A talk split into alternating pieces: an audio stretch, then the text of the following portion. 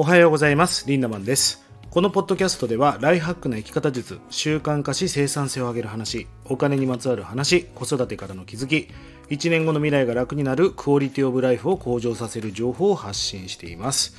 え皆さんおはようございます。え今日は僕はですね大阪に来ておりましてちょっと回線の確保がちょっと不安だったのでホテルがすごく高かったんでねあの上にねえ回線が届かないと心配なので録画配信をしております。えこの朝活ポッドキャストではえ第二領域と言われる人生にとって重要だけど緊急性がないこと皆様昨日24時間で緊急ではないけど人生にとって重要なことどれだけやりましたか？これをやらないと人生って変わりませんよね。この朝の30分、まあ今日は30分配信しませんが30分という時間をね、基本的に使って、えー、皆さんの第二領域を形成して未来を変えていくそんな積み上げしていく時間にしていこうという試みのポッドキャストでございます、えー、アプリをダウンロードされてない方はぜひダウンロードしていただいてコメントなんかをしていただくと嬉しいなと思っております、えー、今日はね、えー、ポッドキャストの方で質問がありましたのでお答えしていきます。自分の内面からのモチベーションを上げるためにはどうしたらいいのかというご質問いただきました。ありがとうございます。えー、その題材に沿ってね、お話をしていきたいと思うんです。まあそうですね。まあ例えば内的要因、外的要因って言葉がありますよね。まあ、ビジネスでコンサルなんか、例えば飲食のコンサルなんかに入った時によくこういうオーナーがいるんです。あの今日は雨が降ったからめっちゃ店が暇だったんだよねっていう。それって雨のせいにしているなんか外的要因じゃないですか。でも本当はいいお店っていうのは今日雨が降ったから外で傘を入れるサービスを従業員がやってそして入りやすいように自動ドアを開けっぱなしにすることによってねお客さんがたくさん入ってきて雨が降ったから忙しかったこれって内的要因じゃないですか物事っていうのは結構内的な要因っていうのがすごく重要になってくるわけですよね。まあ、僕ねすごくそのモチベーションの話をする時にすごく大事なことって刺激がなくても燃えられるかっていうのはすごく大事なことだと思うんですね。まあ例えばセミナーとかに行ったら誰だって燃えれるわけですよ。でも三日坊主っていう言葉があるようにすごい感動する映画を見ても大体3日以内に忘れるじゃないですか外からの刺激で燃えてしまったり動くとやっぱり燃えかすみたいにだんだんねモチベーションって下がっていくわけですそれが三日坊主ですよねあとはそのケツを叩かれないと燃えられない人まあまあ昭和なんかは特にケツを蹴られるみたいなそれで僕燃えれた世代ですけど、まあ、今はそんなことないかもしれませんが「おいこの野郎」とかね、まあ、例えば「ちょっと来なさい」とか「ちょっとお茶しよう」とかそうやってなんか誰かからケツを叩かれないと動けないっていうのもまあ続くことができませんよね。あと会社なんかで言うと何かをやらかしたら罰金にするからな。だから頑張れよみたいな。あとはお金をやるから頑張れみたいな。こういう感じで刺激がないと動けない人っていうのはずっと刺激を与え続けなきゃいけないしだんだん麻痺していくと思いませんか？まさにドラッグみたいなものでそれって本当に麻薬のように常習化していくと思うんですよね。これでは意味がないし内発的なこの燃えるっていうことができないですよね。まあ今日はその自分の内側からモチベーションを上げる方法というお話なんでこれでは意味がないわけですよね。所詮人から燃やされた炎っていうのは消えていくわけです。でも自ら燃えてる炎っていうのは絶対消えませんよね。そうだな。まあ例えば恋愛とかもそうじゃないですかね。例えば俺がねあの子と付き合いなよって自分が興味がない人にまあ可愛かったりかっこいいかもしんないけど興味がないわけですよ。そんなの燃えれませんよね。でもなんかもうちょっと暇さえあればあの人のことを考えてしまう。今日も会いたいっていうその溢れる気持ちが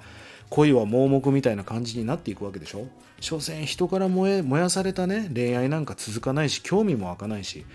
ねやっぱり自分から会いたいって溢れる気持ちが重要じゃないですか。そんな内的なね内側からもうメラメラメラメラ燃えていくような炎みたいなものがものすごく重要だと皆さん思いませんか？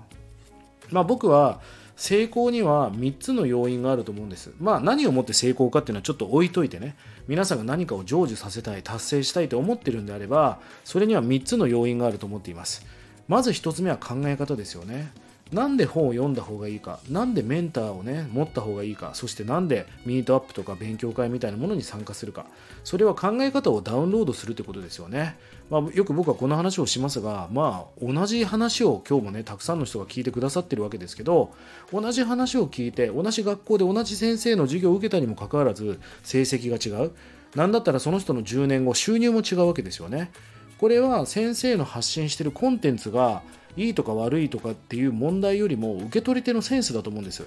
先生がしょぼい授業をしてても自分で読解してね伸びていく生徒っていうのはいるわけだからまあ考え方ですよね。考え方っていうのは、まあ、僕はよく能力は能率の脳ではなく脳脳みその脳であると、まあ、ブレインパワー。まさにこう脳トレをしていかなきゃいけない。考え方っていうのはダウンロードだからまあ今なんかはさその自分が学びたいって人がいるんだったらその人の家に引っ越して毎日通わせてもらうみたいな。そうすることによってダウンロードしていくのが一番いいじゃないですか。英語をうまく喋りたいんだったら英語圏に引っ越しちゃうのが一番いいですよね。自分のパートナー彼氏彼女が英語を喋りたいんだったら例えばアメリカ人イギリス人そういう人たちと付き合ったらもう必然的に英語って上手くなりますよね環境なので。まあなので考え方これはダウンロードが必要ですよね。まあ23年はかかるでしょうね。もうその人の横にぴったりマークして毎日のようにこんこんといろんなことを教えてもらいながら考え方をダウンロードしてえー、考え方を変えていく。まあ、ぶっちゃけ時間がかかりますよ。正直1回のセミナーで人生は変わらないし、こんな1、2回聞いたポッドキャストでは人生は変わらないんだけど、毎日毎日こうやって聞いてすり込んでいくことによって、えー、まあ能力っていうのは上がっていくわけです。まず1つ目の要因は考え方だと思うんです。じゃあ2つ目の要因は何かっていうと、手段だと思うんですよね。えー、皆さんが最高の脳みそ考え方を手に入れたとしてもコンビニでバイトをしていたら成功なんかないじゃないですか何を手段にして何をなりわいにしていくかっていうのはすごく大事なことですよね。まあ2つ目は手段です。本にはこれは書いてないですよね。考え方のことはたくさん書いてあるけどあなたは何をしなさいこのビジネスをやりなさいっていう手段が書いてない。まあこれもすごく成功にとって重要なことだと思います。何をもって手段にして成功していくか。これが2つ目の要因だと思ってるんですね。じゃあ3つ目の要因は何かっていうと情熱だと思っています。まあまさにパッションですよ。熱量。でねこの僕は成功にとって最も重要な3つの要因なんだけどその中でもこの3つ目の情熱っていうのが最も重要な要因じゃないかなと思うんですよね。だってこうこうなりたい成功したいって思うから考え方を変えていくわけです、えー、私は成功したいと思うから手段を探すわけです。どんな手段だってやろうとするしどんなしんどい仕事だってそうなりたいっていう熱量さえあればそれをやっていくと思いませんか？だから熱量がすごく重要なわけですよね。え今日の質問にもあったように、え自分の内面からモチベーションを上げていくためにはこの情熱っていうのが非常に重要ですよね。え、今日の話はこの情熱の話をしています。まあ熱量っていうのはすごく大切なんですが皆さん想像してください。お腹空いてない人がお腹を空かせる方法っていうのは基本的にないですよね。要は熱量が下がってる夢がないモチベーションがない人っていうのはお腹が空いてないわけですだからこんな話を聞く意味もないしこんな時間を確保するのもバカらしいわけですよねお腹空いてない人にお腹を空かせる方法はないんだけど実はでも一つだけやり方があるんです。まあそれは練炭という炭をイメージしたらいいんだけど炭って普段火をつけないと冷たいんですよね。黒くて硬くて冷たいですよね。そんな要は熱量がない人っていうのは冷たいんだけど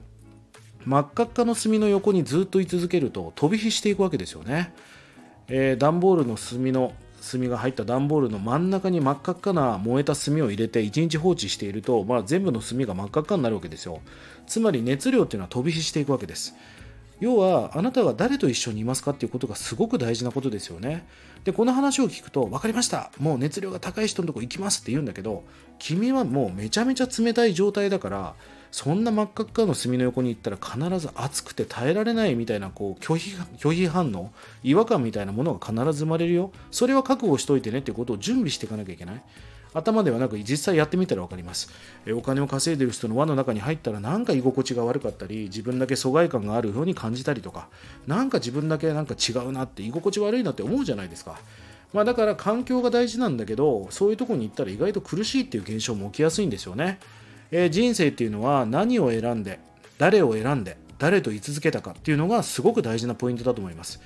特に重要なのは3つ目の誰と居続けたかですよね。この環境設定っていうのがすごく大事です。だって真っ赤っかな炭の横にいたら真っ赤っかになるわけだからまあ一つは自分で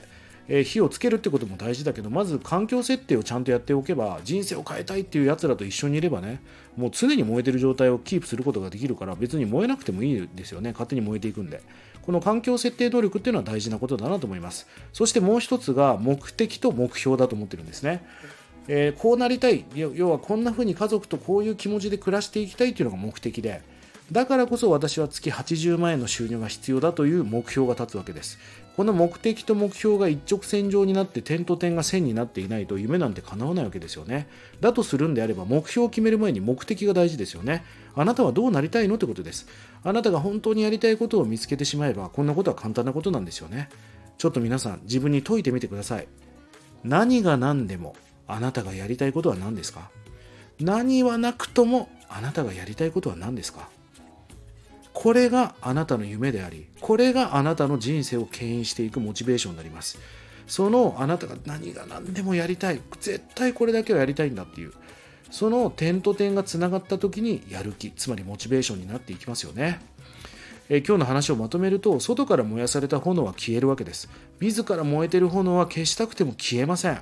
そして練炭の話もしました。真っ赤っかな炭の真ん中に自分がいればもう真っ赤っかになるわけだからまあ、内発的じゃなくてもそういうふうに環境設定能力さえあればもう常にモチベーションが高い状態をキープすることができるしそして内発的に自分からも炎を燃やしていきたいんであれば本当に本当に何が何でも自分がやりたいことそれは何なのかっていうのを明確化しておくそれが今例えばお仕事の話が来た時にいやこの仕事やったらこのビジネスをやったら俺はこうなれるんだ夢が叶うんだっていうことが分かればもうね、えー、羽交い締めにされても振り切って多分いくと思うんですよね。まあ、ぜひそんなことを考えながら内発的な炎っていうのを手に入れて最高なライハックを形成していってほしいなと思います、えー、下の概要欄に LINE オープンチャットと Discord の URL を貼っております。ぜひね参加されてない方は参加してください。取り上げてほしいテーマやお題なんかがありましたら気軽にコメント DM よろしくお願いいたします、えー、それでは今日も素敵な一日をリンダマンでした。またね